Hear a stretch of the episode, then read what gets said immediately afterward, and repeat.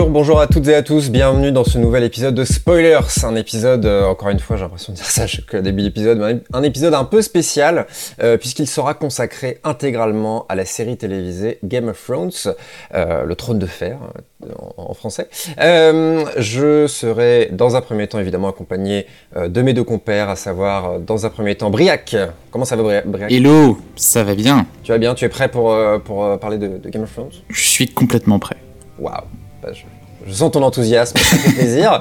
Euh, et Guillaume, évidemment, hein, qui est là, euh, qui est là également. Comment ça va, Guillaume? Ça va bien. J'ai euh, revêtu ma combinaison de, cuir et euh, ma cape en poil de mouton pour euh, être dans le, bain de cet épisode spécial. Je t'imagine vraiment vêtu comme ceci, ce serait, oh là, ce serait fantastique. et nous avons un invité de marque pour cet épisode spécial, puisque nous sommes, des amateurs de Game of Thrones tous les trois. Hein. vous m'arrêtez, les gars, si, je me trompe. mais nous avons invité une personne qui s'y connaît très très bien, notamment en série télé et en Game of Thrones. Il s'agit de Flo Florent Favard. Salut Florent. Salut. Euh, Florent, pour euh, faire un petit, euh, un petit résumé de, ton parcours et de ta carrière pour l'instant, tu es maître de conférence à Nancy, conférence en théorie et pratique du cinéma, donc dans l'audiovisuel, c'est ça, hein, si, je ne me trompe pas. tu as écrit divers livres sur les séries télé. c'est un peu ton genre, c'est vraiment ton domaine d'études précis, ou est-ce que tu peux t'aventurer vers le cinéma, vers les films, tout ça, ou vraiment tu te focalises sur les séries télé je me focalise pas mal sur les, sur les séries télévisées. Après, via le via l'étude du transmédia aussi, j'ai tendance à aborder les, les films. Plus largement, je m'intéresse aux, on va dire aux grandes formes narratives progressives qui se construisent sur le long terme, donc les grosses franchises, et qui sont aussi euh, les grosses franchises grosses franchises audiovisuelles. Donc plutôt tout ce qui est, euh, je pense à Star Wars, Star Trek, tout ce qui est aussi plutôt du côté des, des genres de l'imaginaire. Ouais, et de la science-fiction du coup. Euh. Ouais. Voilà, donc, donc euh, complètement euh, raccord avec, avec notre émission. écoutez les gars, je... alors déjà un avertissement, si vous écoutez cet épisode, il est consacré à Game of Thrones dans son intégralité et on va surtout aborder euh, euh, sa dernière partie, sa dernière saison, sa fin. Donc, ça va spoiler. Hein. Pour le coup, euh, notre nom d'émission est raccord avec l'épisode, puisque voilà, si, si vous ne voulez pas vous faire spoiler sur Game of Thrones, je ne suis pas convaincu que cet épisode vous soit destiné. On va plus revenir sur, sur ces presque 10 années de, Game of Thrones. donc voilà, si, si vous voulez garder le suspense, revenez, regardez la série, parce que c'est une très bonne série, et revenez ensuite écouter cet épisode euh, de Game of Thrones, puisque ça fait un an. Euh, c'était la dernière diffusion, la, diffusion du dernier épisode était le 19 mai 2019, donc voilà, donc quasiment un an tout pile. alors moi, j'ai envie qu'on commence par une question très, très large, un petit tour de table. tout simplement, comment est-ce que vous avez découvert Game of Thrones? Voilà. bah, Florent, par exemple, est-ce que tu peux nous dire un petit peu comment est-ce que est-ce que tu connaissais les romans d'abord? Est-ce que voilà, est-ce que tu peux nous dire un petit peu comment tu es rentré dans cet univers? J'avais vaguement entendu parler des romans, euh, mais, mais, très vaguement. Euh, c'est surtout le, la série et le fait que euh, une énorme série de fantasy comme ça débarque sur HBO, qui, qui m'a un petit peu qui m'a un petit peu intrigué en un sens, et c'est là que j'ai commencé à suivre les épisodes. Je n'ai toujours pas lu les livres d'ailleurs, qui m'attendent encore sur ma bibliothèque. Euh, euh, et, les gars, vous, euh, Guillaume, Briac, comment bah, Je pense un petit peu comme Florent, c'est plutôt la série qui a attiré mon attention. J'ai été, on va dire, très intrigué par évidemment tout l'aspect fantasy et tout ça. Et puis j'avais dans mon entourage un ami qui lui avait lu les romans, ce que je n'ai pas fait. et qui m'en avait pas, enfin, m'en avait dit beaucoup de bien. Et bah, quand l'adaptation a été annoncée, c'est vrai que je pense un peu dans l'imaginaire collectif, il y a eu aussi un peu un truc de euh, après le Seigneur des Anneaux et le succès du Seigneur des Anneaux et tout ce que ça avait un peu engendré. Euh, tiens, est-ce que euh, la télé serait pas le nouveau réceptacle d'un d'une saga de, de fantasy de qualité? Donc, bah, j'avais gardé un œil attentif sur sur ça. Et Briac bah moi, je me souviens, euh, je sortais de Battlestar Galactica à l'époque et je cherchais une bonne série et j'avais vu effectivement bah, quand le, pilote a été diffusé euh, quelques articles et j'avais dû regarder le début en streaming et ça m'avait pas du tout du tout euh, tapé dans l'œil. En tout cas, la première scène, je suis genre oh qu'est-ce que c'est que ce truc, ça a pas l'air génial. Et donc j'avais laissé tomber. Et plus tard, je crois que j'étais en train de regarder Rome, hein, donc autre série HBO. Et un ami m'a dit, mais si t'aimes bien, tu vas voir Game of Thrones, ça ressemble un petit peu à Rome et tout, dans les luttes de pouvoir après. Et donc j'étais revenu dessus, puis j'étais arrivé, je crois, pile au moment de la diffusion bah, du fameux épisode 9 avec la, mort de, la mort de Ned.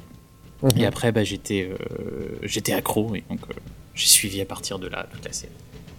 Ok. Et, euh, et qu'est-ce qui, justement, euh, euh, c'est quoi C'est la mort de Ned qui t'a qui t'a fait comprendre que y avait la série en avait sous le sous le capot, ou est-ce que tu étais déjà dans l'univers, tu as eu besoin de plus de temps Moi, moi j'étais, j'étais curieux, enfin j'aimais bien, je pense. mais ouais, je crois que la mort de Ned, ça a vraiment été le, déclic pour voir qu'il se passait un truc un peu original, parce que je crois que jusque, jusqu'à jusqu'à la diffusion de, bah, du, du, season euh, finale après, je, je pensais qu'il n'était pas mort.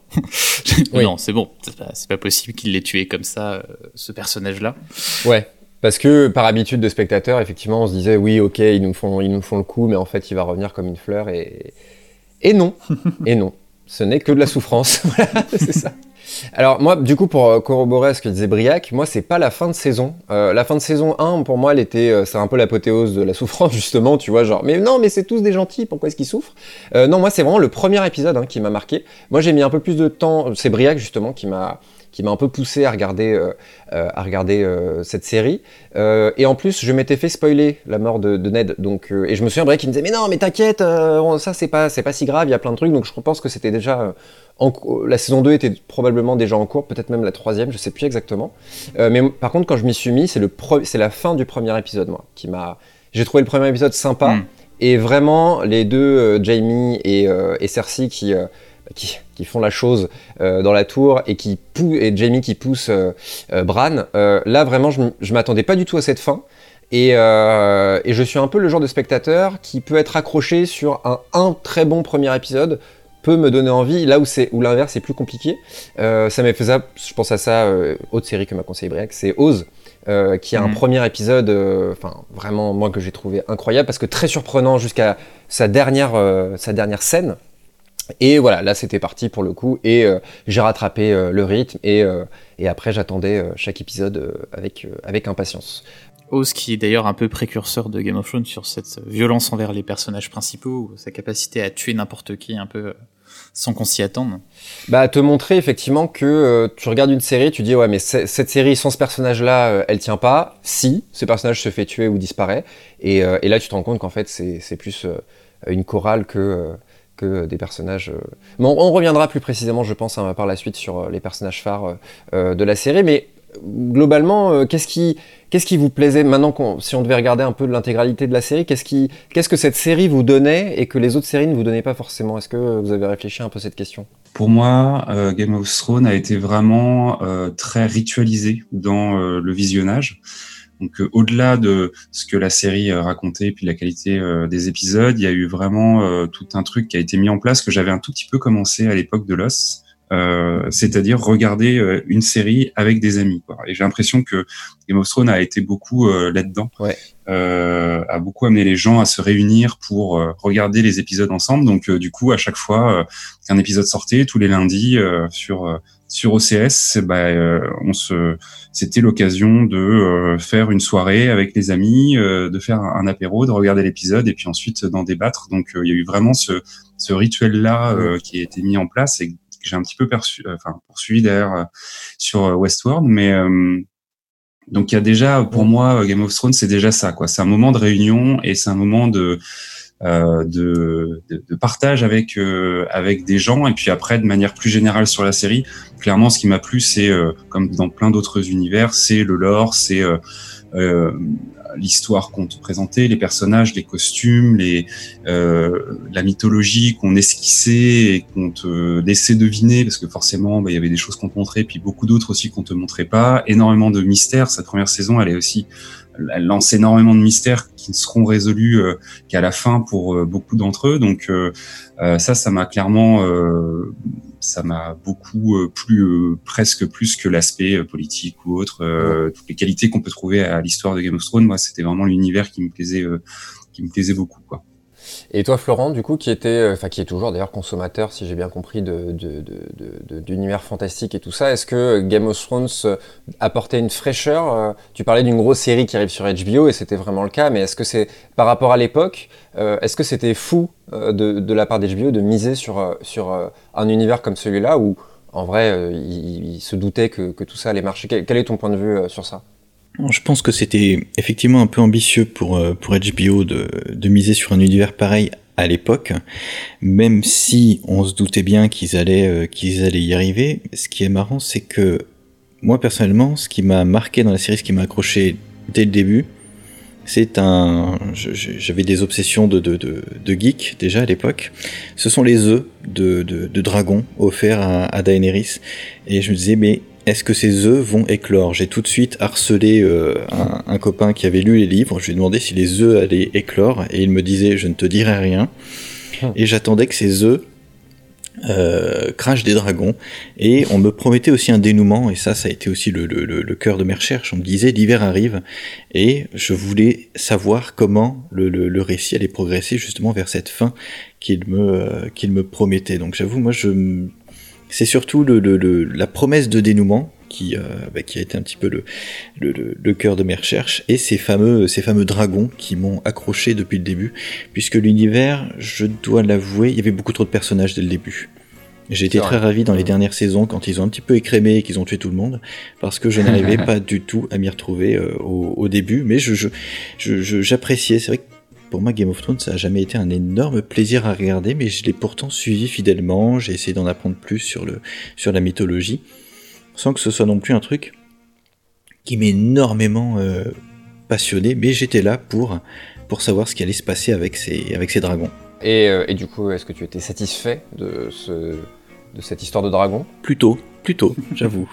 Même si, bon, euh, les pauvres, à la fin, c'est un petit peu compliqué pour eux, mais mais ne serait-ce que la, la, la, fin de première saison avec euh, avec les œufs qui euh, qui finalement euh, éclosent, euh, là je me suis dit ok d'accord les dragons sont là et je sais que je suis pas juste dans un univers qui se veut trop réaliste, on a quand même des dragons et j'avoue que là j'étais client sur ça.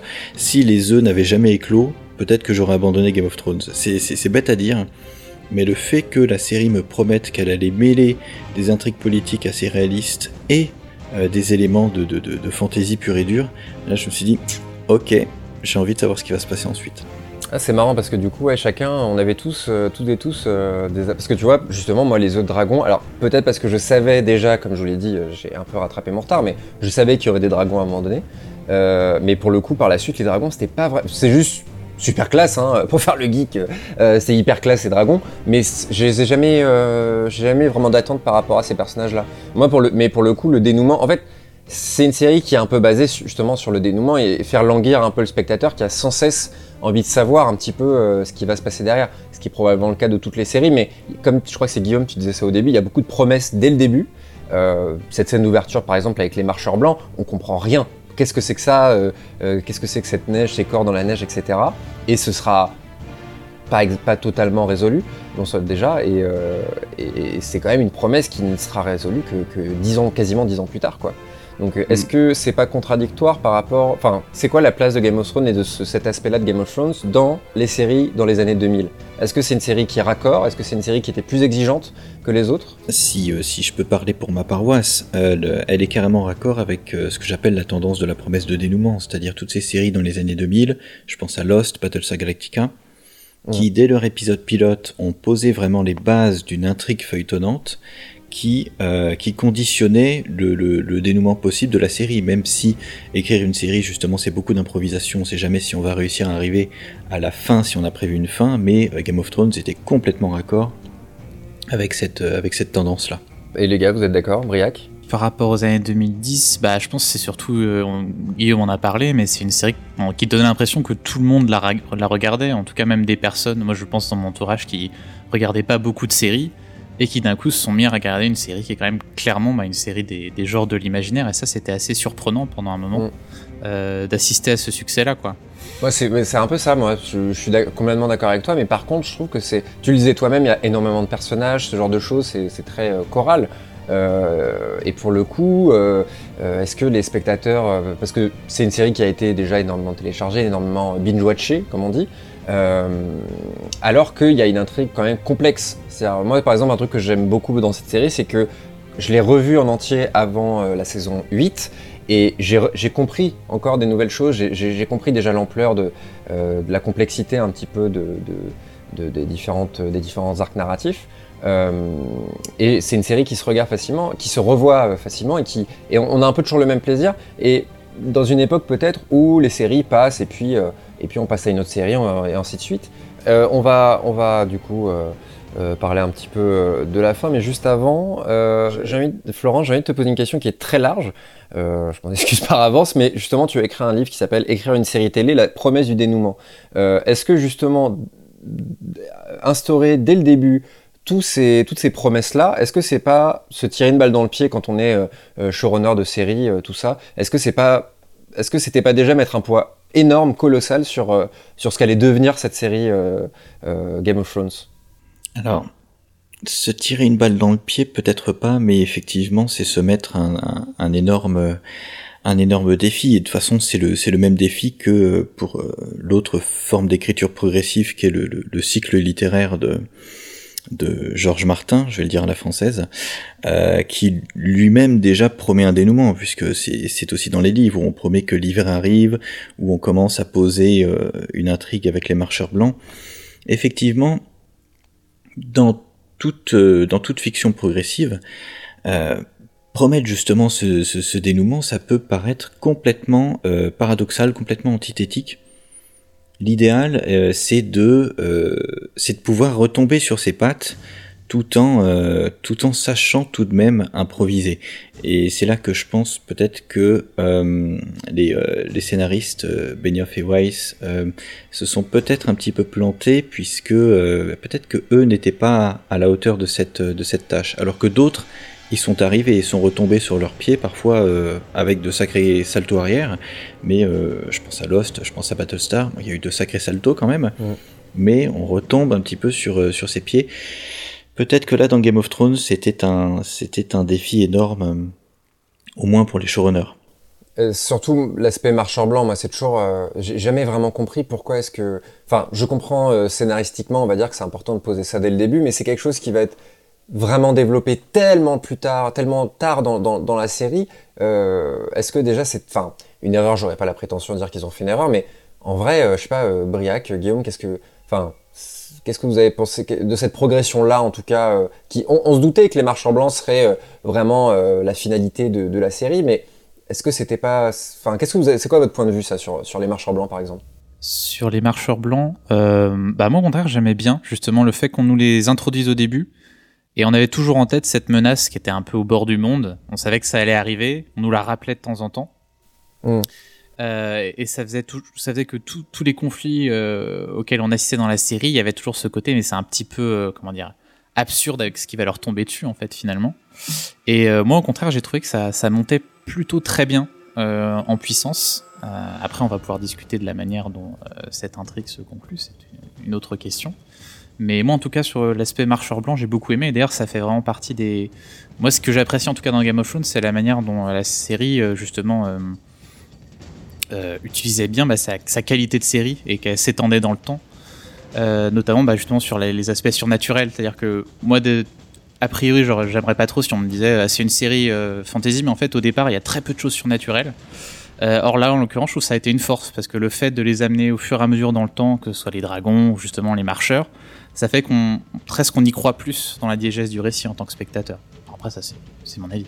Ouais, ouais, non, mais je suis, assez d'accord aussi. Euh, Et puis, est-ce que c'est pas aussi des raisons budgétaires presque? Parce que c'est. Euh, voilà, au début, il y a que les. C'est une série qui a coûté très très cher. La saison 6 a coûté 100 euh, millions de dollars, donc c'est une série, une des séries les plus chères de, de notre époque. Mais c'était. Enfin, c'était, à mon avis, plus des raisons. Et pour le coup, plus le succès est venu. À limite, heureusement qu'ils ont eu du succès, parce que tout ça aurait pu être balayé et, s'arrêter euh, euh, en, en, eau de boudin. Et... Dans la première saison, c'est, comme dans Rome, dès qu'il y a une bataille, on voit le début, puis on voit la fin, mais on ne les voit pas se battre. et après, oui, ils ont, ça. leur a fait du bien. Mais c'est aussi, je pense, c'est un endroit où, la, où c'est... elle a pu tirer parti de son statut vraiment de série, c'est qu'on a commencé à avoir des scènes d'action bah, quasiment du niveau de ce qu'on peut voir... Euh, dans le cinéma hollywoodien, dans un blockbuster, mais le fait qu'on ait que ça, ça ait lieu dans une série avec des personnages bah, quand même assez complexes et qu'on voit se développer sur euh, sur plusieurs heures, ça fait que moi personnellement j'étais beaucoup plus investi que quand je vois, euh, je sais pas, enfin bon, au hasard un Marvel ou n'importe quel bloc, peut-être pas Marvel justement comme c'est sériel presque, mmh. mais euh, bon un bloc, certains blockbusters. là j'étais vraiment à fond quand un, personnage court, il y a des choses qui explosent derrière lui, j'avais vraiment peur pour lui dans Game of Thrones, alors que parfois on est mmh. un petit peu anesthésié face à ces images-là. Ça c'était un plaisir aussi de voir les séries pouvoir atteindre finalement ce, ce niveau de grand spectacle d'une certaine manière. Ok. Euh, avant, bon, je propose qu'on va s'attaquer pour de bon à cette fin de Game of Thrones. Juste avant, petite interlude musicale, euh, messieurs. C'est euh, la musique qui accompagne le générique du troisième, je crois, épisode de la saison 3. Donc c'est en fait exactement après le moment où Jamie Lannister se fait couper la main. Et c'est à ma connaissance bah, le seul morceau qu'on entend dans Game of Thrones qui soit vraiment un peu anachronique dans son style, parce que c'est un morceau de rock, vraiment. Euh, qui reprend donc le texte d'une chanson qui est dans, le, dans les romans, si je ne m'abuse. Mais donc c'est vraiment un décalage assez intéressant dans la série qui vont pas forcément trop utiliser euh, par la suite. Ok, bah écoutez, on, écoute ça tout de suite, on se retrouve euh, tout de suite après.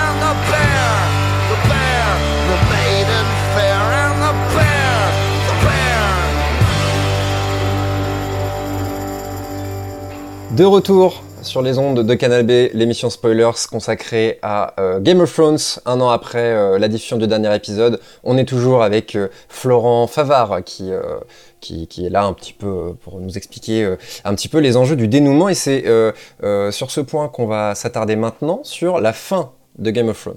Alors les gars, du coup, est-ce que, quelqu'un peut nous faire un petit rappel de ce qui a été principalement reproché à cette fin? Parce que c'est une fin je ne sais pas si j'ai besoin de le répéter, mais qui a, énormément fait parler, euh, énormément de déceptions, des pétitions, je crois même, euh, des, milliers de personnes qui ont signé des pétitions pour refaire euh, la fin. justement, Guillaume, peut-être, est-ce que tu peux nous dire un petit peu ce qui a le plus déplu aux gens? Alors je vais le faire un petit peu de tête et puis vous allez compléter. Euh, clairement, il y avait de grosses attentes sur cette dernière saison parce que c'était le dénouement de l'histoire, l'arrivée des marcheurs blancs d'une part, l'autre et euh, d'autre part, euh, on va dire le destin de Cersei Lannister. Qu'est-ce que euh, qu'est-ce qui allait lui arriver? Est-ce qu'elle allait réussir à se maintenir au pouvoir euh, coûte que coûte? Ou est-ce que les héros entre guillemets allaient finir par euh, la déloger? Donc il y avait un peu ces deux euh, éléments-là. Et puis euh, du coup en amont, on se posait vraiment la question de la menace des marcheurs blancs, jusqu'où elle va pouvoir aller dans la saison, jusqu'où est-ce que on va avoir un entremêlement de ces deux arcs scénaristiques pour peut-être voir le marcheur blanc débarquer à King's Landing par exemple. Euh, et je crois qu'un des premiers grands défauts qui a été reproché euh, à cette, du coup, cet épilogue, ça a été donc, euh, bah, une conclusion très très rapide finalement de l'arc des marchands blancs, c'est-à-dire qu'en à peine trois épisodes ou quatre, euh, on se débarrasse de cette menace euh, de du roi de la nuit qui était pourtant le némésis parfait, on va dire, avec la fin de la saison d'avant qui nous montrait ce personnage emblématique contrôler un dragon. Donc on se disait clairement ça va pas être facile facile quoi. Et très rapidement ils s'en les héros s'en défont donc euh, moi, je crois me souvenir que là, ça avait été quand même un des gros euh, euh déjà euh, griefs par rapport à ça de se dire c'est un peu un peu facile et puis si on va dans le spoil total c'est aussi bah, la manière dont du coup le, le roi de la nuit meurt par la main de Daria qui aussi la symbolique est intéressante dans l'exécution on va dire a laissé pas mal de, gens avec un goût amer dans la bouche puisque bah, fait plus ou moins hors champ avec une géographie on va dire et un parcours du personnage assez flou. Euh, donc euh, quelque chose qui, euh, je pense, a pu décevoir. Ouais. Mais même, je crois que si on revient, la déception avait déjà commencé. Enfin, ça commençait déjà à, craquer un peu. C'était juste dans la saison d'avant. je sais plus le nom de cet épisode, mais vous savez, c'est celui où le John part derrière le mur avec son équipe pour prendre un, enfin trouver un marcheur blanc. Ah ou pas Et euh, cet épisode, vraiment, il avait été très très très très mal reçu, notamment dans sa gestion des distances. Vous savez, ils, préviennent Daenerys, Daenerys vient les chercher. Et euh, là, il y a vraiment eu des. Vous savez qu'il y avait une limite un peu qui avait été franchie. Euh, les deux premiers de la saison 8 avaient un petit peu rassuré, vous savez, toute la préparation à Winterfell, notamment le deuxième, qui est quand même, qui était vraiment, moi je trouvais très bien, avec l'adoubement mm, mm, de, mm. de Brienne, entre autres. Et ouais, comme tu disais, Guillaume, je crois que c'est vraiment bah, déjà la mort euh, la mort du Night King qui a, qui a déçu parce que bah, elle est pas particulièrement euh, maligne ou habile, c'est-à-dire que si on te, dit on va tuer le grand méchant, enfin ce qui semble être le grand méchant de l'histoire, bon bah il le, plante quoi. oui mais c'est justement, euh, pour moi c'est une ambivalence particulière, enfin c'est paradoxal parce que à titre personnel en tant que spectateur, moi j'ai trouvé cette mort ouf, si tu veux, c'est en plus c'est vraiment c'est l'épisode est consacré à ça, enfin à, toute cette bataille-là, et l'épisode est quand même, enfin, à mon sens, euh, très très bon. Et la mort est, très très brutale et inattendue. C'est-à-dire, je sais, il y a, je sais pas, il y a une mèche de cheveux dans le vent, un truc comme ça, et boum, t'as Arya qui arrive. Et en fait, sur un peu tout ce qui a été euh, reproché, sur pas mal de points, à titre personnel, j'ai l'impression que les gens reprochent plus l'exécution que la finalité. J'apprécie l'idée de tuer ce grand méchant surnaturel alors qu'il reste trois épisodes dans la dernière saison. Tu te dis qu'est-ce qu'ils vont faire? Euh, j'étais moins fan effectivement de la manière dont euh, Arya le fait parce que ça m'a pas. J'étais ok, bon bah il est mort, ça m'a pas euh, semblé. T'as pas été choqué de cette scène quoi T'as pas été bouche bée Bah ouais, ou j'ai pas été impressionné par genre ah ils m'ont eu, tu vois, ils ont ils avaient mis tous ces éléments en place et ils ont réussi à tuer le. Ah bah moi oui, tu vois, c'est marrant, moi c'est vraiment. C'est du ressenti. Mais pour, du coup, pour continuer ce rappel des défauts, euh, ensuite dans l'épisode d'après, alors le truc a vraiment commencé, euh, ça a commencé à sentir le roussi pour euh, Weiss et, Benioff, c'est euh, la mort du deuxième dragon, je ne sais plus les noms des dragons, mais par, tué par Euron Greyjoy. Et en fait, ce qui a été terrible, c'est qu'il y avait des vidéos qui, qui, étaient diffusées, alors, en général après les épisodes, je crois, un peu genre un behind the scenes, quoi. Et un des deux showrunners, je sais plus lequel, mais avait sorti euh, Danny avait un petit peu oublié euh, qu'il y avait la Iron Fleets. Et, du coup, ça, ça a vraiment été utilisé par euh, tous les, spectateurs déçus pour dire, bon, bah, ils nous prennent vraiment pour des cons, en fait. donc ça, c'était vraiment un des trucs qui a, qui a commencé à vraiment créer des problèmes. Et ensuite, bah, le, le, moment grave, il me semble que c'est dans l'épisode The Bells, qui est l'avant-dernier, quand Daenerys décide de cramer King's Landing. et qu'on est rentré dans tout un débat sur le fait de savoir si ça faisait partie du, développement du personnage de, de Daenerys ou si c'était juste un, une technique choc qui a été juste très très comment dire annoncé de manière un petit peu allusif durant les premières saisons, on, suggérait que ça pourrait arriver, mais ça arrive d'un coup euh, et qu'il n'y avait pas un, forcément un développement qui méritait, euh, qui, rendait cette action logique. Et finalement, ensuite, bon bah là, c'est vraiment pour moi en tout cas sur internet, si on regarde, c'est vraiment là que ça, il y a le, décrochage complet. Mm. Et sur le dernier épisode, bon bah. Bah Bran en fait. Hein. ouais. Enfin moi c'est beau tout ça, j'ai entendu parler. Hein.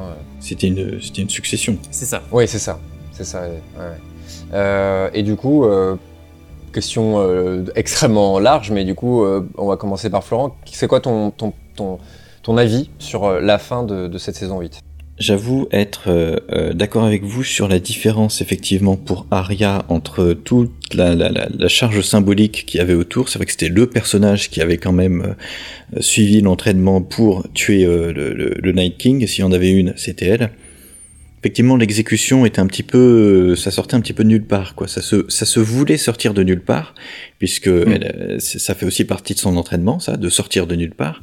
Mais tout de même c'était un petit peu c'était un petit peu surprenant. Mais effectivement c'est surtout le le dragon, le dragon qui mm. meurt euh, euh, grâce à euh, grâce à l'espèce de de d'arbalète géante. Ça, ça a été terrible parce que la, la déclaration des, des, scénaristes est devenue un mème sur Internet. Ils, à partir de là, ils se ils se sont là, ils se, ils se sont vraiment tiré une balle dans le pied. Et ensuite, tout ce qui s'est passé avec Daenerys, ça, c'était le c'était le dernier clou dans le dans leur cercueil. C'était fichu à partir de, de, de ce moment-là. Et c'est vrai que, mais ça, ça, ça a lancé sur, euh, sur Internet énormément de discussions passionnantes sur cette différence entre développement du personnage et, euh, et juste ce qu'on appelle le foreshadowing, c'est-à-dire donner des indices sur ce qui va se passer. Oui, mais est-ce que, euh, est-ce que l'intrigue doit dominer sur le personnage ou est-ce que le personnage doit se développer de façon organique? Et là, on rejoint tout à fait ce qu'expliquait ben, euh, Georges Martin sur la différence entre euh, les, écrivains jardiniers et les écrivains architectes. Ah, est-ce que tu, peux nous expliquer? Je pas, je connais pas cette. En gros, c'était dans une interview qui date un peu déjà. Martin avait proposé la distinction entre celles et ceux qui écrivent en planifiant, les architectes, c'est-à-dire qu'avant de poser la, première brique de ta maison, tu vas faire un max de plans, et de l'autre côté les, les, les, jardiniers qui vont juste planter une graine et voir ce qui se passe, donc qui se laissent porter au gré de l'improvisation. Et ça c'est euh, c'est extrêmement utile euh, comme distinction pour, euh, pour les fictions progressives, les fictions qui s'écrivent au fur et à mesure. Et Martin a toujours avoué que lui, il est un jardinier, lui, il improvise, il se laisse porter. Et on, on, voit ce que ça donne d'ailleurs, puisqu'il se laisse tellement porter que, bon, les, les, les deux derniers ouvrages sont pas encore sortis, mais Là, on, se rend bien compte que euh, il y a eu un problème du côté de, de, de Benioff et, et, Weiss. Et justement, il y, a un, article qui est récemment sorti de, Kim Renfro, qui est une critique qui bosse pas mal sur, Game of Thrones, et euh, c'est sorti dans Insider, et elle explique qu'en fait, même si Martin a euh, donné des détails de la fin qu'il envisageait, même s'il a donné des détails au showrunner dès 2013, lui-même ne pouvait donner que de très vagues détails, et on sent bien qu'à un moment les showrunners sont partis dans leur propre direction, et, c'est là qu'on a vu que peut-être il n'était pas, il n'était pas à la hauteur de la tâche. Quoi. Est-ce qu'on sait euh, véritablement ce qu'il leur a dit, justement? Est-ce qu'il a dit vraiment euh, euh, il faut que John tue Daenerys, il faut que Bran soit sur le trône, etc. Est-ce qu'on en sait plus ou pas? Ça, il y a deux choses qu'on sait. On sait qu'apparemment il leur a dit à propos du twist sur Odor, et sur le fait qu'il euh, prononce le mot Odor parce qu'en fait euh, c'est euh, lié à son, son flash forward traumatique, à sa vision traumatique. Apparemment, il savait aussi, il leur avait confié pour Bran qui devient roi. Le reste, on ne sait pas encore. Si on en croit les interviews, ça reste extrêmement flou. Toi, justement, ce retournement autour de Daenerys et donc le massacre de King's Landing. Qu'est-ce que tu en as pensé d'abord en tant que bah, chercheur au niveau narratologique justement, et puis même personnellement en tant que spectateur? J'avoue que le, chercheur et le fan euh, étaient un petit peu du, même avis, c'est-à-dire qu'autant j'étais pas étonné par le comportement de Daenerys, parce que euh, j'avais relevé comme beaucoup de gens bah, ces, petits indices qui euh, laissaient à penser que bon, Daenerys était capable de ce genre de choses. Mais tout de même, il est vrai que euh, au niveau surtout de la, de, la, de la soudaineté de ce qui se passe, on sent que la série manque d'une saison. Il aurait fallu une saison supplémentaire. Il aurait fallu un peu plus de temps pour laisser, euh, pour laisser justement le temps à ce, ce, ce développement d'arriver de manière organique et non pas mécanique. Là, clairement, on a calqué une, une action sur le personnage de Daenerys pour moi. Mmh. Ok. Euh, et toi, Guillaume, ton avis sur euh, cette fin? J'ai quelques petites notes, je vous avouerai. Euh, parce qu'il y a quand même un élément euh, scénaristique qu'on n'a pas abordé et qui euh, aussi pour moi participe, je pense, à la déception générale de la fin de la saison. J'ai plutôt apprécié le début de la saison. Je trouve que la mise en place et comme le disait Briac, elle tente, elle fait monter la pression. Le, la manière dont les personnages se retrouvent dans l'épisode 2, il y a vraiment des très beaux moments. On sent que là, il y a un vrai plaisir et un vrai travail d'écriture pour faire en sorte que ces gens qui se sont croisés euh, ou qui ont vécu des choses bah, se disent adieu ou en tout cas sont à un moment de leur vie où ils ont bien tous un petit peu évolué. Donc j'ai trouvé ça très euh, euh très sympa la bataille et euh, visuellement, même si on lui a beaucoup reproché d'être très sombre, euh, quand même assez incroyable, il faut le reconnaître, très pictural quoi. et c'est vraiment après que je trouve que ça se euh, j'ai été, euh, ça a été déception sur euh, sur déception quoi. Déjà, je trouve que visuellement il y a des choses qui font vraiment. En gros, l'univers tout d'un coup perd de sa crédibilité presque palpable quoi. Je trouve les effets spéciaux deviennent plus visibles. Je me souviens de cette scène où le groupe survivant de, du Nord vient aux portes de King's Landing pour euh, parler à, à, Cersei et il y a vraiment une, une impression de carton-pâte, d'écran vert, de, mm. de, CGI euh, vraiment un peu malheureux quoi. Plus la scène en plus qui est vraiment pas ouf. Euh, donc je trouve qu'il y a un truc qui on perd un peu même si derrière euh, tout le massacre de King's Landing avec cette pluie de cendres est vraiment très joli quoi. Mais il y a un truc qui fait que tout d'un coup on, on, y a, on est dans quelque chose de plus virtuel quoi bizarrement. Et ce qui se passe aussi à ce moment-là, on l'a pas rappelé, c'est euh, quand même une des révélations euh, qu'on nous fait mariner depuis un certain temps maintenant, qui est que euh, Jon Snow est euh, le véritable héritier du trône, puisque le fils de du roi précédent, je ne me souviens plus du coup du nom, ou en tout cas le, le roi Targaryen qui peut prétendre en tant qu'héritier mâle, quoi. Et autant je trouve que, et c'est de, de cette révélation-là euh, que Daenerys va commencer à perdre pied petit à petit, et euh, je trouve qu'autant thématiquement c'est hyper intéressant euh, par rapport à Jon Snow, par rapport à Daenerys et tout ça, autant vu qu'il nous avait un petit peu mis dans une romance entre deux, je trouvais que euh, non seulement en effet le fait que Daenerys perde pied allait très vite, et en plus si on faisait un peu preuve d'amnésie vis-à-vis des autres saisons, on pouvait vraiment rapprocher ça à euh, une déception amoureuse, qui du coup euh, rendait peut-être le personnage plus humain, mais en même temps était quand même vachement bizarre par rapport à ce qu'on voulait donner comme impression de ce personnage, qui était un personnage très fort, une figure féminine, etc., etc. Quoi. Donc moi, je sais pas, je trouvais que c'était assez dommage par rapport à ça.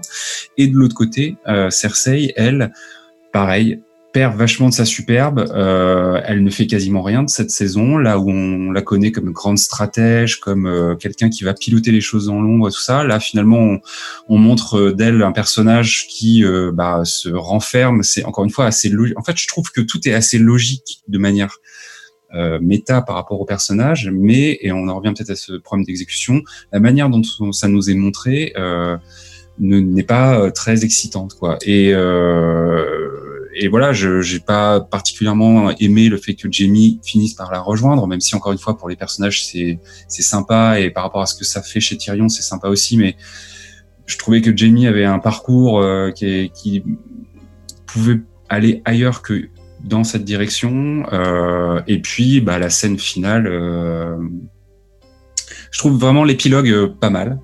Euh, c'est-à-dire euh, Arya qui part sur un bateau, Sansa qui devient reine du Nord, John qui finalement bah, va s'exiler au nord du, du mur. Ça, je trouve que c'est intéressant comme conclusion pour les personnages, mais cette scène du conseil, elle est, enfin, je la trouve assez scandaleuse parce que on fait dire des choses aux personnages euh, qui sont presque, enfin là pour le coup, qui sont vraiment assez anachroniques. Ce que dit euh, mmh, Sam voilà, ce que dit Sam sur l'aspect démocratique et tout des choses. Enfin, je veux dire, c'est traité comme une blague, alors qu'il y a potentiellement quelque chose qui pourrait être intéressant à faire avec ça. Mais en mmh. vrai, dans l'univers, ça n'a aucun sens. Voilà, enfin. Euh, euh, et puis Bran, mettre Bran au centre de tout ça, là où déjà euh, le personnage ça attirait quand même les critiques depuis quelques épisodes et notamment pendant la bataille où on s'est quand même vachement posé tous la question de mais attends Bran est censé être très fort, on nous le décrit comme un mec hyper puissant et en fait il ne fait pas grand chose ou en tout cas il n'a pas l'air de faire grand chose et tout d'un coup on le montre comme quelqu'un qui aurait presque tout prévu pour en arriver là, ou en tout cas, il y aurait, enfin, il y a tout un truc de, qui te, que, sur lequel l'épisode te laisse après ça, où on te dit, mais attends, si c'est que, mais pourquoi du coup, enfin voilà. Et euh, même si euh, il faut pas faire de délit de sale gueule entre guillemets, euh, c'est peut-être très personnel, mais je trouve que l'acteur ne porte pas ce personnage en plus. Euh, malheureusement, c'est un enfant qui a grandi et euh, bah, je trouve que du coup, euh, c'est un peu triste à dire, mais il est dans un âge entre deux qui, je trouve, fait que le personnage est un peu moins incarné peut-être. Voilà. Donc donc voilà un peu comment j'ai vécu moi cette dernière saison globalement qui a été effectivement vraiment sur la fin une déception. Après je trouve que le côté totalitaire de Daenerys, euh, ce qu'on nous montre de ça, euh, le, choix que doit faire Jon Snow euh, de la tuer, je trouve que c'est intéressant. Je trouve qu'il y a du drame là-dedans, qui est pas, il y a un côté un petit peu genre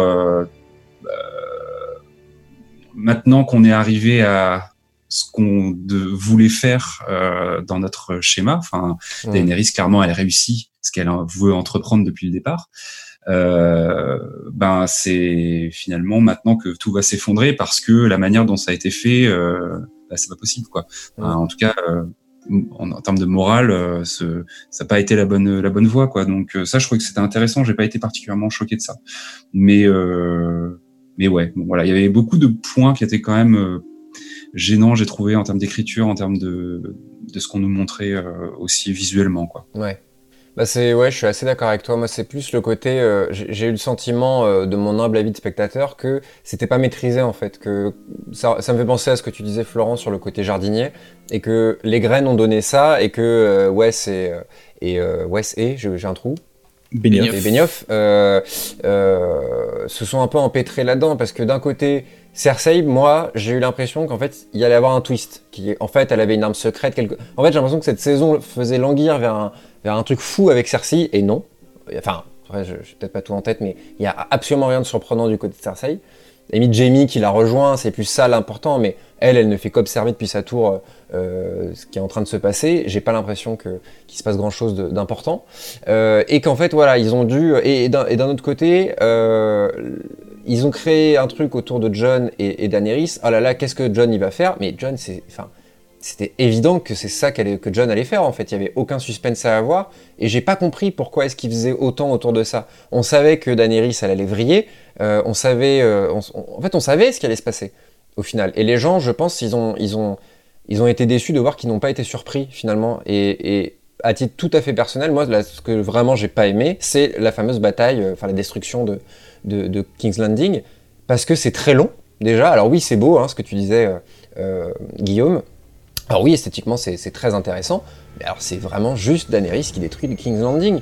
Pourquoi faire autant autour de ça? Ça n'a pas d'enjeu particulier je sais pas, après c'est peut-être moi qui ai pas compris. Je pense si c'est quand même assez important parce qu'on arrive à la fin, on a vu Daenerys détruire des, plusieurs cités, euh, cramer euh, des tonnes de personnes, et là on voit enfin euh, l'impact que ça a sur une population.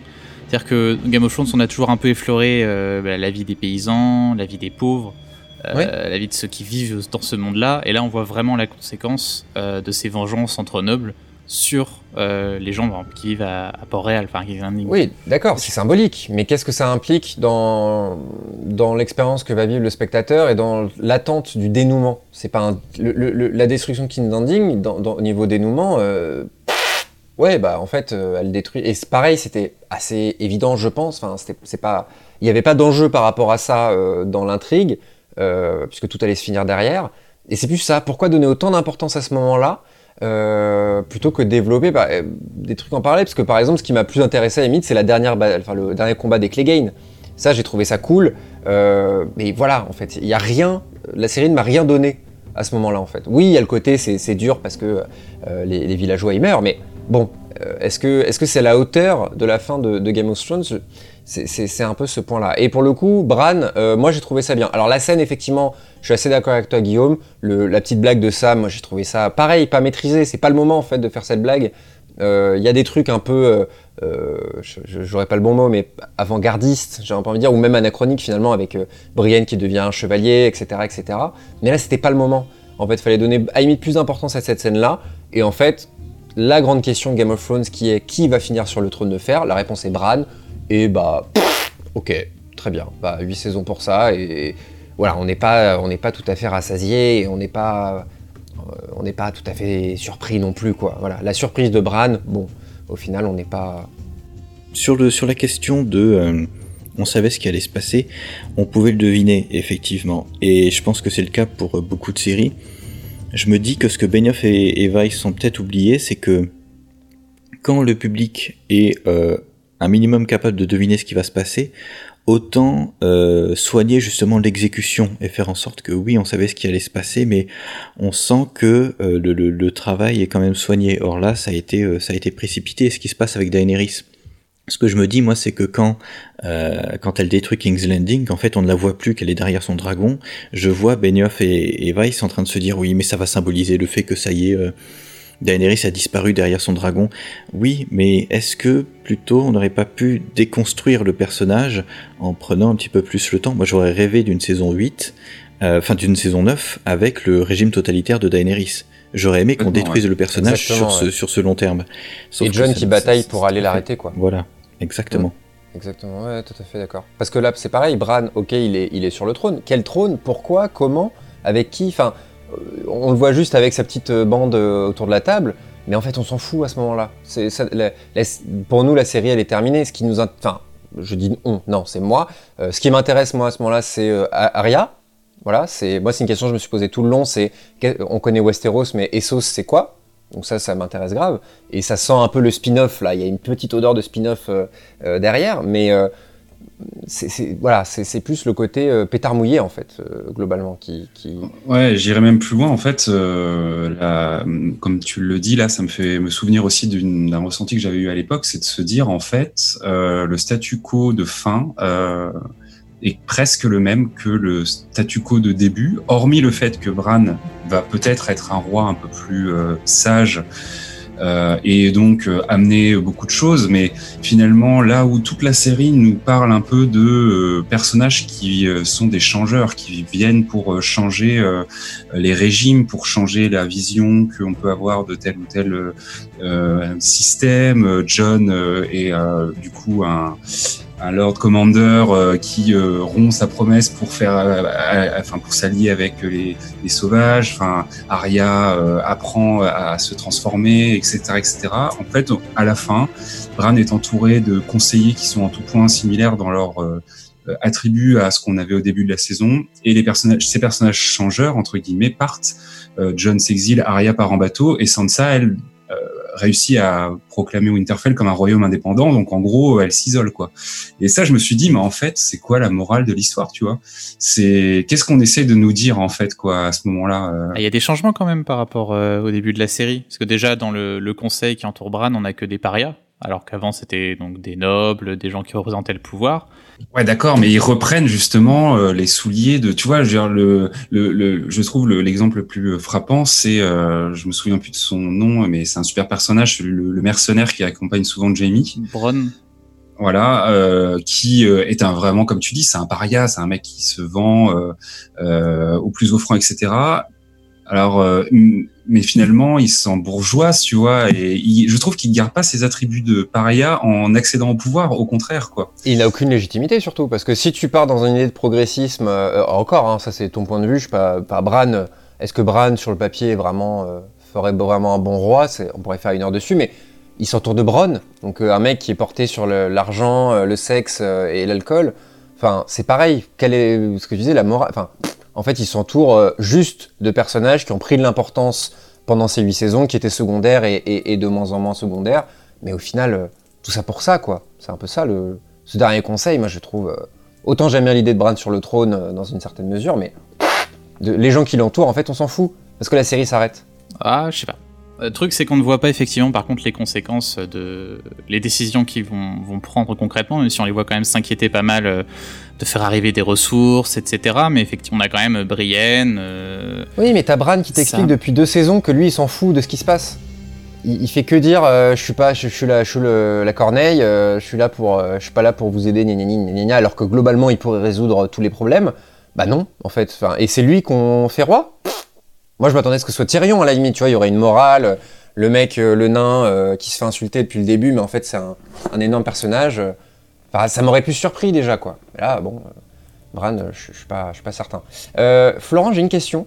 encore une fois, toi qui as écrit, qui a écrit pas mal sur le dénouement euh, des séries télé et les séries télé évidemment. D'un point de vue euh, purement, euh, purement bah, universitaire, on va dire au sens large, qu'est-ce que tu penses de, cette fin dans ce qu'elle implique scénaristiquement, on va dire? La, fin de Game of Thrones, elle est, elle est passionnante parce que elle est passionnante même dans ses échecs parce que non seulement elle, elle ajoute une nouvelle brique à toutes ces, fins assez, euh, assez polémique, assez polarisante depuis, le, depuis les années 2000.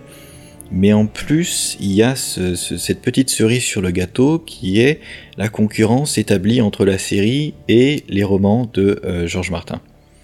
Et là, on est face à un, truc absolument, absolument fascinant, puisqu'on va au-delà de l'adaptation, on est presque dans une forme de, de, de, de transfiction au sens de Richard Saint-Gelais, c'est-à-dire qu'on est dans une espèce de, continuation, une branche précise de, la série, enfin du, du, récit, et une branche vers laquelle euh, apparemment Martin ne va pas, se, ne va pas se, diriger au fur et à mesure. Et on se retrouve dans une situation qui finalement est assez similaire à ce qui se passe avec les, les adaptations euh, en animation de manga au Japon. Ah, où souvent euh, les, les, séries animées rattrapent le, le matériel publié sur papier, et du coup, soit doivent gagner du temps avec des épisodes de remplissage, soit euh, partent dans leur propre direction, qui n'a plus rien à voir avec ce qui se passe sur le manga papier.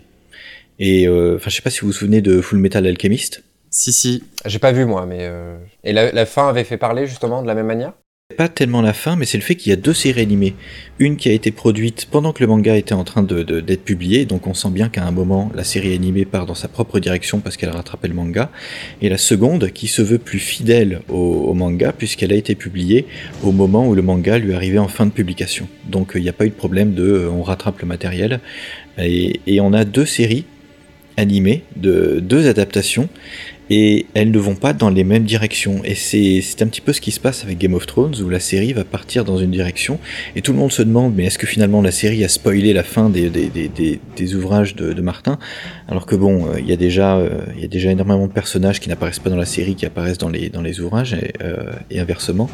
Et on se retrouve, on se retrouve avec deux versions finalement du même, du même récit. Et ça, c'est passionnant. Parce qu'on ne sait pas du tout, en fait. Est-ce que lui, il va justement prendre le contre-pied et de se dire euh, euh, la fin de, la série a objectivement pas beaucoup plu euh, Est-ce qu'il va, est va tenter de, rattraper le, tir Enfin, effectivement, c'est assez intéressant. parce que lui, il a dû peut-être jubiler, tu vois. On ne sait pas comment lui a, vu tout ça. Il a laissé les clés à, à Benioff et Wes, mais au final, euh, c'est eux qui ont décidé. Et lui a été scénariste, hein, je crois, si j'ai pas de bêtises, hein, sur la série. Il a, il a beaucoup, enfin, il a vraiment été impliqué.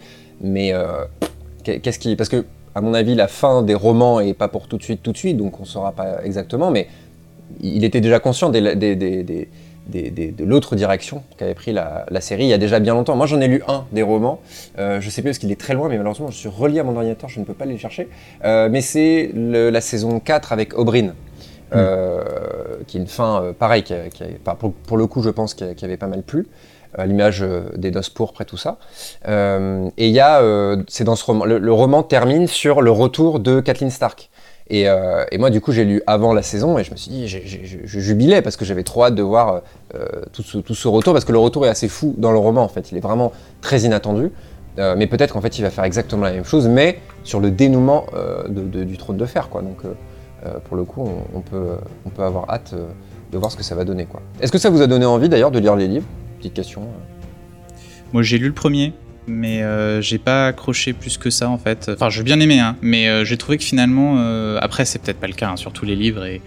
mais finalement j'étais plus intéressé par la manière dont la série racontait son histoire, parce que la manière dont ils arrivaient à nous à, délivrer de l'exposition et à nous faire comprendre comment fonctionne ce monde à travers des dialogues, visuellement, c'était presque plus intéressant que genre dans le livre quand euh, arrive à, King's Landing, bah, il y a un moment, elle a euh, trois pages où elle pense, et en fait, ça commence à te faire de, la backstory, quoi. Donc, euh, c'est bien, c'est un roman, c'est ce qu'il faut faire, mais j'ai trouvé ça plus intéressant à voir en série. Et pour revenir sur ce que disait Florent, et ce sur quoi tu, tu, continuais, je trouve ça assez intéressant de voir que dans une série qui était, dont, le sujet principal était des luttes de pouvoir, on a eu finalement des luttes de pouvoir, mais entre auteurs, sur la question de l'autorité, des showrunners et de l'écrivain sur cette dernière saison.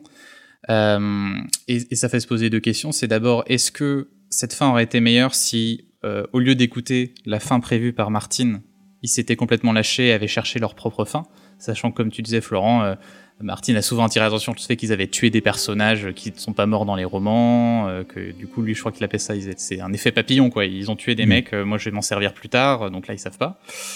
donc déjà, est-ce qu'ils n'auraient pas eu carrément intérêt à faire leur propre œuvre et à oublier la fin prévue par Martin, puisque de toute façon, ils avaient créé leur œuvre à eux. Et le deuxième, moi, c'est forcément la question que je me pose, c'est aurait-on eu tout ce backlash, euh, d'une partie en tout cas du public, si on savait que c'était exactement la fin prévue par Martin Ça, je suis pas sûr. Bah, j'ai envie de dire, on saura jamais, parce que c'est à peu près sûr que Martin fera une fin différente, enfin, c'est même certain. Euh, je sais pas, pour moi, ça, ça, rejoint un petit peu, si j'ai bien compris euh, ce que disait Florent, parce que ça va donner en fait euh, une autre vision, une autre vision de, de, de, de, de la franchise Le Trône de Fer, mais qui implique les livres et les séries. Et en fait, c'est. En vrai, c'est un, un, plus énorme et, et c'est assez, c'est extrêmement rare dans, dans ce monde-là. Donc, bah, il a bêta testé sa fin là en tout cas c'est ça qui est pratique pour lui mhm. c'est qu'il il voit ce qui, ce qui ne plaît pas du tout donc là il se dit ok là il faut que je reprenne ça euh, pour finir sur cette partie après on parlera de l'avenir de, Game of Thrones un petit peu les spin-offs tout ça mais dernière question euh, justement par rapport aux fins qui ont fait extrêmement polémique par le passé alors moi je pense à Lost direct euh, surtout que Lost moi j'ai consommé de loin la série et je l'ai vu en entier et surtout du coup sa fin euh, bien plus tard. Briac, rappelle-t-on, on l'a vu ensemble. Euh, et moi, j'ai adoré la fin de Lost, donc euh, j'ai parfois l'impression d'être un peu seul dans ce cas. je pense à Battlestar Galactica. Je vous demanderai juste de pas spoiler, parce que pour le coup, on spoil Game of Thrones, mais les gens n'ont pas forcément vu Lost ou, ou, BSG. Donc voilà, mais est-ce que à, la vision du monde des séries actuellement et, et d'années 2000 et 2010, est-ce que est-ce que c'est comparable en fait finalement ce qu'a connu la polémique qu'a connu Game of Thrones par rapport aux polémiques qu'on peut connaître Lost et tout ça? Qu'est-ce que vous en pensez, Florent par hmm. exemple? Euh, Moi, il y a un aspect qui me paraît comparable et un aspect qui me paraît radicalement différent. L'aspect comparable, c'est que je pense qu'il y a eu les mêmes débats sur Lost et Battlestar finalement sur la distinction entre la course générale de l'intrigue et euh, l'attachement aux personnages, à leur développement organique, euh, des visions euh, de la part des scénaristes, mais aussi du, public qui qui soit ne se sont pas, ne sont pas entrés en harmonie, soit finalement les scénaristes ont fait des choix radicaux pour un côté ou un autre, l'intrigue ou les personnages, et des choix qui forcément ont déçu une partie du public. Donc ça, c'est un aspect qui me semble assez, assez comparable à ce qui s'est passé avec Game of Thrones. La différence, par contre, c'est que je vois beaucoup, justement, à l'occasion de l'anniversaire de du final de Game of Thrones, beaucoup de gens dire ah mais voyez euh, Game of Thrones finalement c'était euh, c'était un pétard mouillé justement parce qu'on n'en parle plus. Un an après euh, c'est déjà sorti du, du, du, buzz. Plus personne n'en parle alors que la fin de Lost tout le monde s'est bah, tout le monde s'est tapé dessus pendant un ou deux ans. Facile. Et il me semble que là il y a une différence fondamentale, c'est qu'on est dix ans plus tard, on est euh, à l'époque de la Peak TV, je vais, je vais mettre des guillemets, beaucoup trop de séries, beaucoup trop de buzz, le buzz est beaucoup plus instantané, c'est-à-dire qu'effectivement on parle beaucoup moins de Game of Thrones, mais tout simplement parce qu'aussi c'est noyé dans la masse de toutes ces séries euh, autour desquelles on génère, on génère du buzz. Dans le dernier épisode, t'as une ligne de dialogue qui est presque trop méta, où euh, John demande à, Tyrion est-ce qu'on a bien fait, est-ce qu'on a fait le bon choix? Et Tyrion lui dit redemande-moi dans dix ans. Et ça fait vraiment interrogation sur la fin. Est-ce qu'ils ont fait le bon choix? On verra dans 10 ans. Et à ce niveau-là, j'ai trouvé ça très rigolo que la, bah, la réception de la fin de, Game of Thrones, euh, assez difficile. Euh, on a eu à côté justement euh, une revalorisation de la fin de Lost. je crois qu'il y avait un article, alors je ne sais plus sur quel site, c'était peut-être The Ivy Club, Où justement, c'est pour dire, ah finalement, Lost, c'était bien la fin en fait par rapport à Game of Thrones. Pas si mal.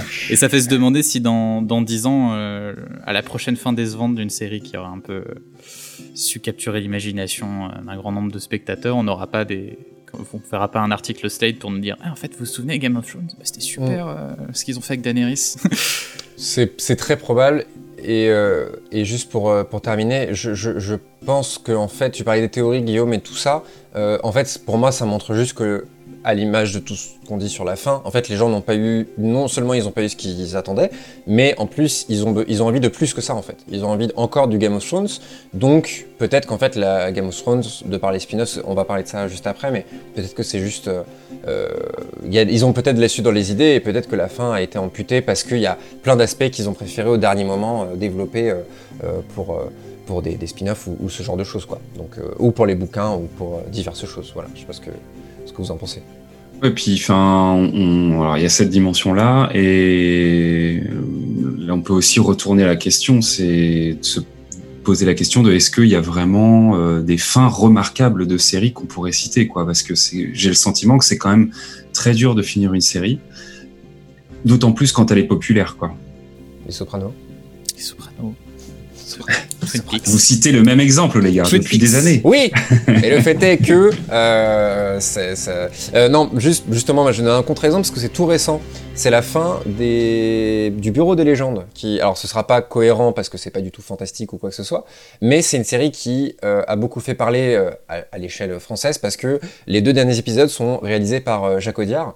Et pas de Jacques qui n'a jamais participé au Bureau des légendes jusque-là. Et, ça, et du coup, les gens sont très déçus parce qu'il a fait complètement autre chose. donc, voilà, un peu, est-ce que voilà, les gens, euh, le dénouement d'une série implique peut-être de donner au spectateur ce qu'il attendait depuis tout ce temps et que ceux qui veulent prendre un peu le contre-pied ou proposer quelque chose de différent euh, euh, décevront euh, peut-être nécessairement la masse, je sais pas. J'ai une question pour Florent euh, sur la question des fins de série. à quel moment tu, tu considères que ça a vraiment commencé à prendre de l'importance dans les discours sur les séries, la question de la fin? Alors ça, c'est une question euh, qu'on se, se pose pas mal avec, euh, avec certains collègues, notamment avec euh, Vladimir Lifshutz, qui a, qui a écrit un bouquin d'ailleurs dans, la même, dans la même collection que celui que j'ai publié sur la promesse de dénouement. Lui s'intéressait spécifiquement à la fin des séries, et non pas à la façon dont on y venait. Et, et on s'accorde notamment sur le, sur le fait que paradoxalement, pour le public, la fin des séries, c'est devenu important assez rapidement, notamment dès les années 60, avec euh, certaines séries, euh, bah, des séries qu'on pourrait appeler des séries de la quête, au sens de, au sens de Stéphane Benassi, des séries qui, même si elles sont purement épisodiques, vont mettre en place un cadre. Je pense aux fugitifs où on suit le personnage du docteur Richard Kimball euh, qui cherche à prouver son innocence. Euh, et euh, la poursuite du véritable assassin de, de, de son épouse. Et euh, les, les, épisodes sont purement indépendants les uns des autres, mais il y a cette quête au, au long cours, et cette quête qui a généré d'ailleurs le premier series final, le premier épisode final de série, avec une vraie conclusion de la quête. Et ça a été un, un, épisode qui a eu énormément de énormément de succès. Et je pense que les, les, les fins de série ont, ont pris une importance surtout sentimentale pour le public. Là où il y a eu un gros changement, c'est avec la montée de la complexité narrative dans les années 80-90, où on commence à construire euh, non seulement un attachement au personnage, mais aussi une intrigue, et une intrigue qu'il faut conclure. Et ça, ça a atteint son paroxysme dans les années 2000, où là, on a commencé à avoir aussi un enjeu qui devient presque économique, c'est celui de... Euh, ben, de l'intégrale DVD qu'il faut euh, qu'il faut vendre et en un sens le produit qui a une unité narrative va peut-être être euh, un petit peu plus attractif puisque les séries sont tellement sont tellement chronophages que le public n'a peut-être plus envie de se lancer dans une série qui finalement ne, ne, va nulle part ou débouche sur un sur un cul-de-sac. J'entends un public assez assez général, pas le public de sériephile qui va vouloir regarder même les les perles oubliées qui se terminent après une saison sur un cliffhanger terrible. Mais ce, ce, ce, cette fin va aussi devenir un enjeu économique de, dès, euh, dès, les années 90 et surtout dans les années, euh, dans les années 2000. Il y a cette idée de produire quelque chose qui se rapproche aussi de la forme du roman. Ça, c'était l'objectif des années 90, produire un roman télévisuel, quelque chose qui a un début, un milieu et une fin. Donc quelque chose de légitime finalement, puisque le roman était plus légitime que la télévision à l'époque, perçu comme plus légitime. Et là, il y avait euh, donc un intérêt économique, un intérêt au niveau du, du, du capital culturel de la série. Niveau fin polémique, je me demande s'il y avait avant, avant le, celle du prisonnier. Je me demande s'il y en a une. Euh, je sais pas si Florent, tu vois quelque chose. Euh. Le, prisonnier qui est presque à la fois une fin et l'absence de fin. qui. C'est ça. Ouais, ouais, mais c'est vrai que la peut-être. La fin du prisonnier, c'est. Je sais pas si aussi la perception qu'on en a aujourd'hui a pas un peu noyé la perception de l'époque ou euh, peut-être le prisonnier était peut-être un petit peu plus un petit peu plus underground là où le fugitif euh, diffusé sur un je sais plus sur quel grand network a peut-être capturé le, public. C'est possible. Mais il a quand même dû se cacher hein, je crois hein. Patrick McGowan il a il est parti euh, il est parti de chez lui il recevait trop d'insultes c'était bah, c'est ce qui est arrivé ensuite à, à Love Hughes à David Chase avec les Sopranos et tout mais lui il a vécu tout ça dans les années 60 ouais c'est ça ouais. Le premier les premiers fandoms finalement de, de, de séries qui était déjà super actif. Mais c'est vrai que, ouais, c'est vrai que la fin du prisonnier, j'y avais pas pensé. Je la, je la voyais pas forcément comme polémique, puisque le prisonnier est une série tellement mystérieuse. Mais justement, c'est ce que je disais, c'est peut-être que notre regard aujourd'hui est moins. Pour moi, c'est une série tellement mystérieuse que sa fin, euh, elle est, elle est dans, dans, dans, dans la directe continuation de ce qui s'est fait avant. Elle est presque, elle est presque logique. Moi, j'adore de toute façon cette fin. Euh, elle me passionne, mais c'est vrai que quand tu regardes un peu les témoignages de l'époque, euh, c'était vraiment un choc. Et il y a même encore des, des livres de fans qui datent des années 80 où les mecs ils disent bon la fin c'est pas bien quoi. C'est vraiment euh, et on rejoint encore le côté l'importance des auteurs parce que je comme le, le co-créateur de la série était parti, enfin était viré par McGowan. On a, il y en a aussi qui ont considéré que ah, c'est pour ça que ça déconne, c'est parce que c'est plus du tout George Martin, c'est McGowan tout seul qui a écrit ça. Mais ça c'est terrible ça. Ouais, on voit des éléments communs, des choses qui reviennent un petit peu à chaque fois qu'on a cette question de la fin. Ok, très bien. Euh, je vous propose une petite, euh, une dernière interlude musicale avec euh, bah, peut-être la chanson la plus, la plus célèbre de Game of Thrones, c'est les, les The Reigns of Castamere. Oui, bah alors je choisis parce que je pense que oui, c'est un petit peu la musique, le, morceau emblématique mm-hmm. de la série, donc qui raconte comment la maison Lannister s'est un jour débarrassée donc d'une autre maison avant de le répliquer l'acte chez les, chez les Stark, euh, qu'on entend, je crois, la première fois chanté par Bronn euh, lors de l'attaque de King's Landing dans la saison 2. Et donc là, le morceau qu'on va écouter, c'est une version interprétée par le groupe The National, qui est excellente. Et puis ensuite, ça devient vraiment le thème de, de la maison Lannister et normalement, notamment le, le truc qui vous fait vous dire qu'il y a quelque chose qui déconne quand on arrive à la scène du Red Wedding, quand un groupe commence à la jouer. Du coup, on écoute ça et on se retrouve tout de suite après. And who are you? The proud Lord said that I must bow so low. Only a cat of a different coat, that's all the truth I know. And a coat of gold or a coat of red, a lion still has claws long and sharp, my lord, as long and sharp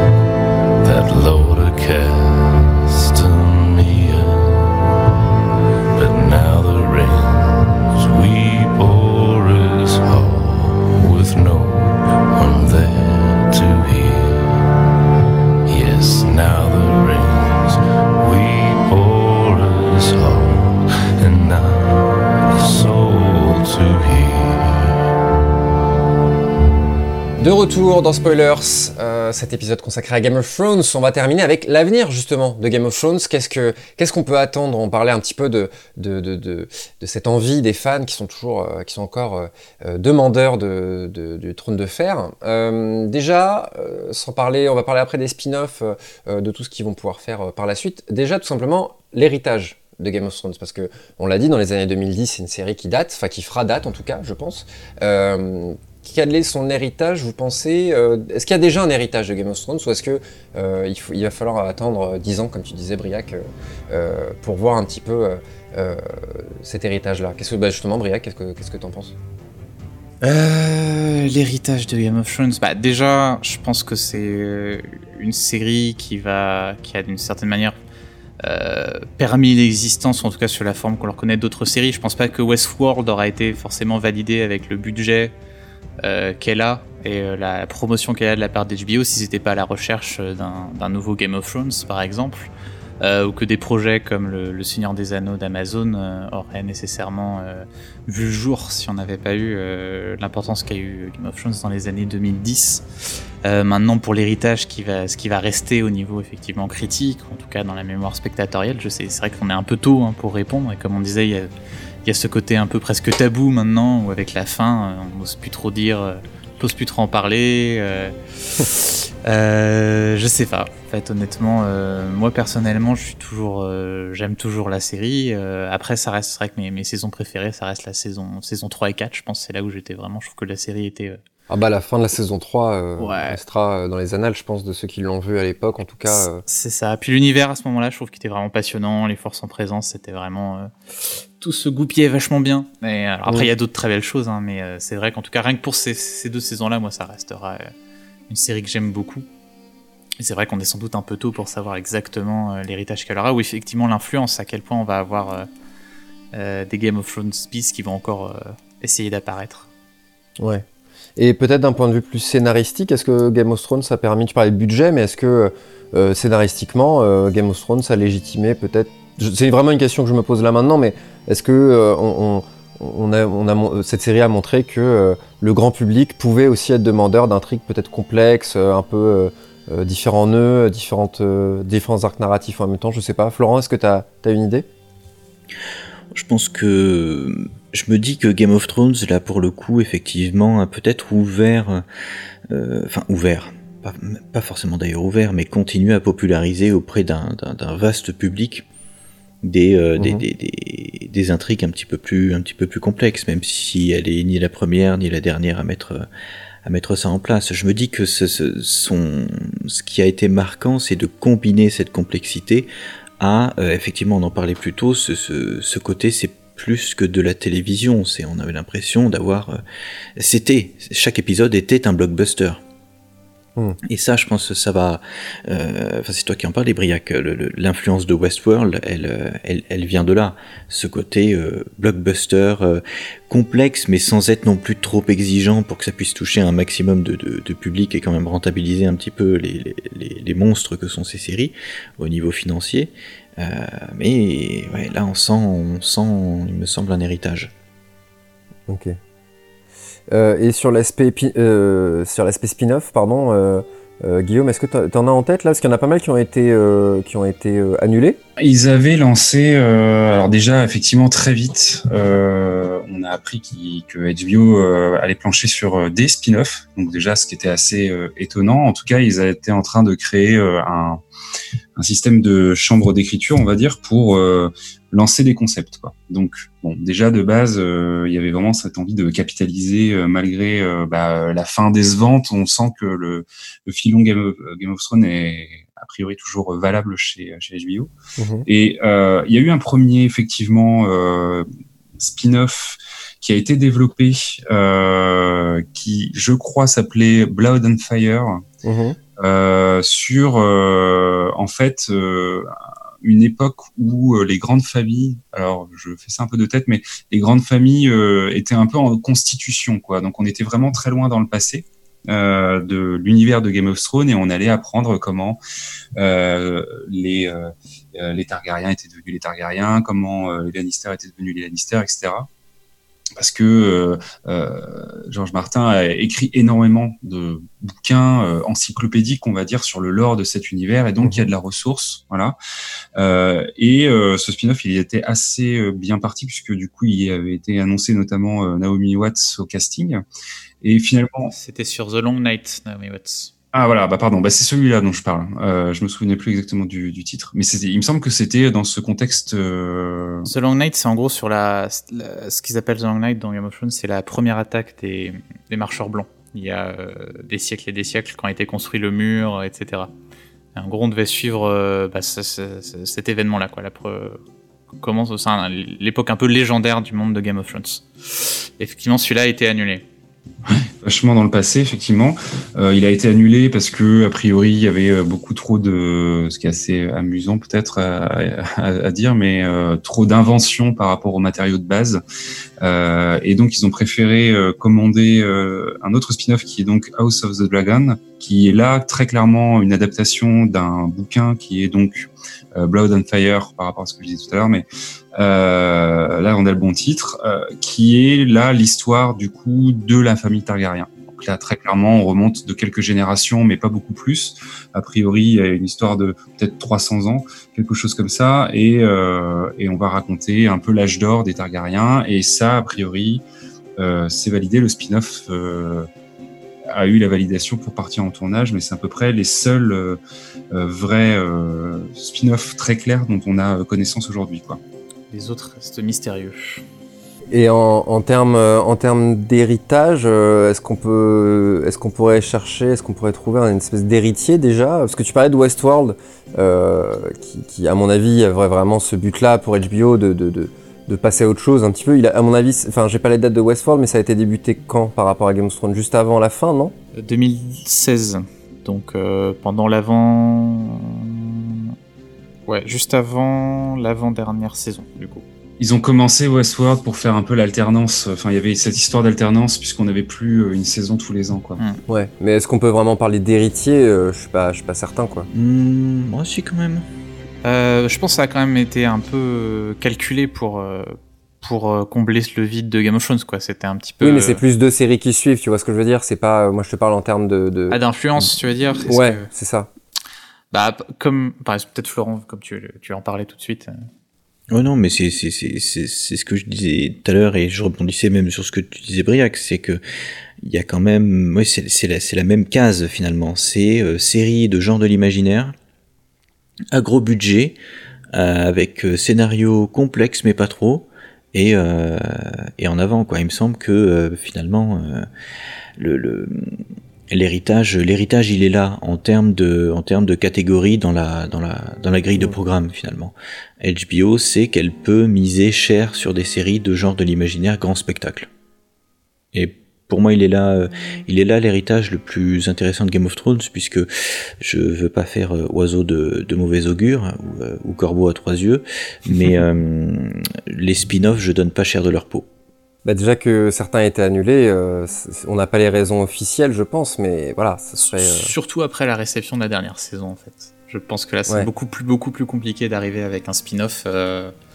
Ah bah là, il a un poids. Le premier spin-off de Game of Thrones, il a un poids monumental. Enfin, c'est pas un spin-off, mais pour le coup, le prochain bouquin va va va avoir beaucoup d'importance, mm. mais va moins mécontenter, je pense, puisqu'il va pas forcément s'adresser aux spectateurs de la série. Enfin, suis un peu perdu dans mon explication, mais vous voyez ce que je veux dire. C'est ouais. plus, euh, mmh. ça va s'adresser à ceux qui le lisaient peut-être déjà et les gros gros déçus euh, euh, de la fin de la série. Mais voilà, je pense que c'est. D'ailleurs, je crois que les spin-offs avaient été annoncés avant la fin hein, de, de, la série. Je crois. Ouais. Donc ouais, euh, ça fait un petit peu justement, ils étaient un peu sur. Euh, ils surfaient sur le succès. Ils pensaient peut-être, s'attendaient peut-être pas à cette réception. C'est un peu comme comment euh, d'ici avec euh, c'est lequel qui a vraiment été plombé c'était de Justice League ils avaient genre 15 films d'annoncés derrière puis au final on en verra pas beaucoup quoi. Je pense qu'il y a un peu de ça. Je pense éventuellement un, un héritier mais peut-être que vous allez me détromper. Euh, je pense à The Expanse qui me si ah. toutefois on peut y voir un aspect euh, héritier dans la structure un peu politique on va dire du récit et dans ce côté euh, bah, euh, clairement euh, univers de l'imaginaire puisque là on est dans la science-fiction.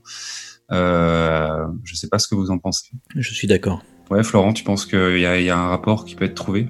Je suis carrément d'accord parce que j'ai le même problème que j'avais avec Game of Thrones au début, c'est-à-dire un milliard de personnages et des intrigues politiques ultra complexes. J'ai dû revoir la saison 1 avant d'enchaîner de, la saison 2 parce que je, je, me disais mais je ne devais rien suivre. Mais effectivement, adapté d'une série de SF à succès, euh, riche intrigue politique, avec, euh, là c'est plus les, les, les, continents de, de, de Westeros et Essos, c'est les planètes du système solaire, mais euh, c'est le... Et euh, le, le, là c'est plus l'hiver qui arrive, c'est la protomolécule, mais mm. ouais, effectivement, The Expanse, ouais pour continuer là-dessus, même, on a, on a, moi j'ai vraiment retrouvé les, sensations de Game of Thrones sur la, troisième saison de The Expanse. C'est-à-dire que vous vous souvenez, dans Game of Thrones, on a eu un peu une expansion pendant 4 saisons, 5 saisons, où les, les personnages, donc effectivement de plus en plus de personnages, ils s'éparpillaient sur la carte de Westeros. Et saison 5, saison 6, ils commencent à se retrouver, et même certains personnages qui ne s'étaient jamais rencontrés se rencontrent. Et ça, c'est en tant que spectateur, c'est assez mhm. jouissif d'avoir enfin des personnages qui se croisent, des acteurs qui peuvent jouer ensemble. Il y a quelque chose qui se passe. Bah, dans la saison 3 de The Expanse, on avait ça aussi, parce que pour une fois, euh, tout le monde était réuni. Donc je ne spoile pas, hein, mais euh, il y avait un, quelque chose qui faisait que tout le monde était à peu près réuni au même endroit et suivait les mêmes enjeux. Et c'était assez jouissif de voir enfin tous ces personnages se réunir et réagir, euh, réagir aux autres. Bah écoutez, bah du coup, on, vous conseillez du coup cette série, peut-être. j'ai pas du tout vu, mais. Ah oui, on conseille The Expanse. Peut-être même plus que Westworld. Ouais. ah ok, ah, carrément. Parce qu'on entend beaucoup plus parler de, Westworld, donc... Euh, ok, très bien. Euh, bah écoutez, merci. Merci à, vous trois euh, pour, pour cet épisode anniversaire de, la fin de Game of Thrones. Qu'on bon, n'aura pas fait beaucoup de cadeaux à cette fin, mais voilà, dans, dans l'idée, je pense que c'était quand même on a essayé de rester objectif euh, euh, dans nos avis. Donc euh, voilà, merci à vous. Merci surtout à, toi, Florent, de nous avoir donné ton temps pour, pour cet épisode. Merci à vous. Où est-ce que où est-ce qu'on peut retrouver peut-être tes écrits, tout ça Est-ce que j'ai ton site florentfavor.com Est-ce que toutes tes, toutes tes infos sont là-dessus? Ouais, les infos sont là-dessus. Logiquement, les, euh, les bouquins sont trouvables en librairie, même si bon, les rayons séries sont euh, rarement euh, rarement fournis et notamment d'ouvrages. Seuls les bouquins que j'ai écrits sont un petit peu restent accessibles à un public généraliste, mais souvent, qu'est-ce qu'on trouve au rayon séries ben justement l'encyclopédie visuelle de Game of Thrones. Donc le mieux, c'est de c'est de les trouver en ligne. Ils sont disponibles dans, dans toutes les bonnes crèmeries.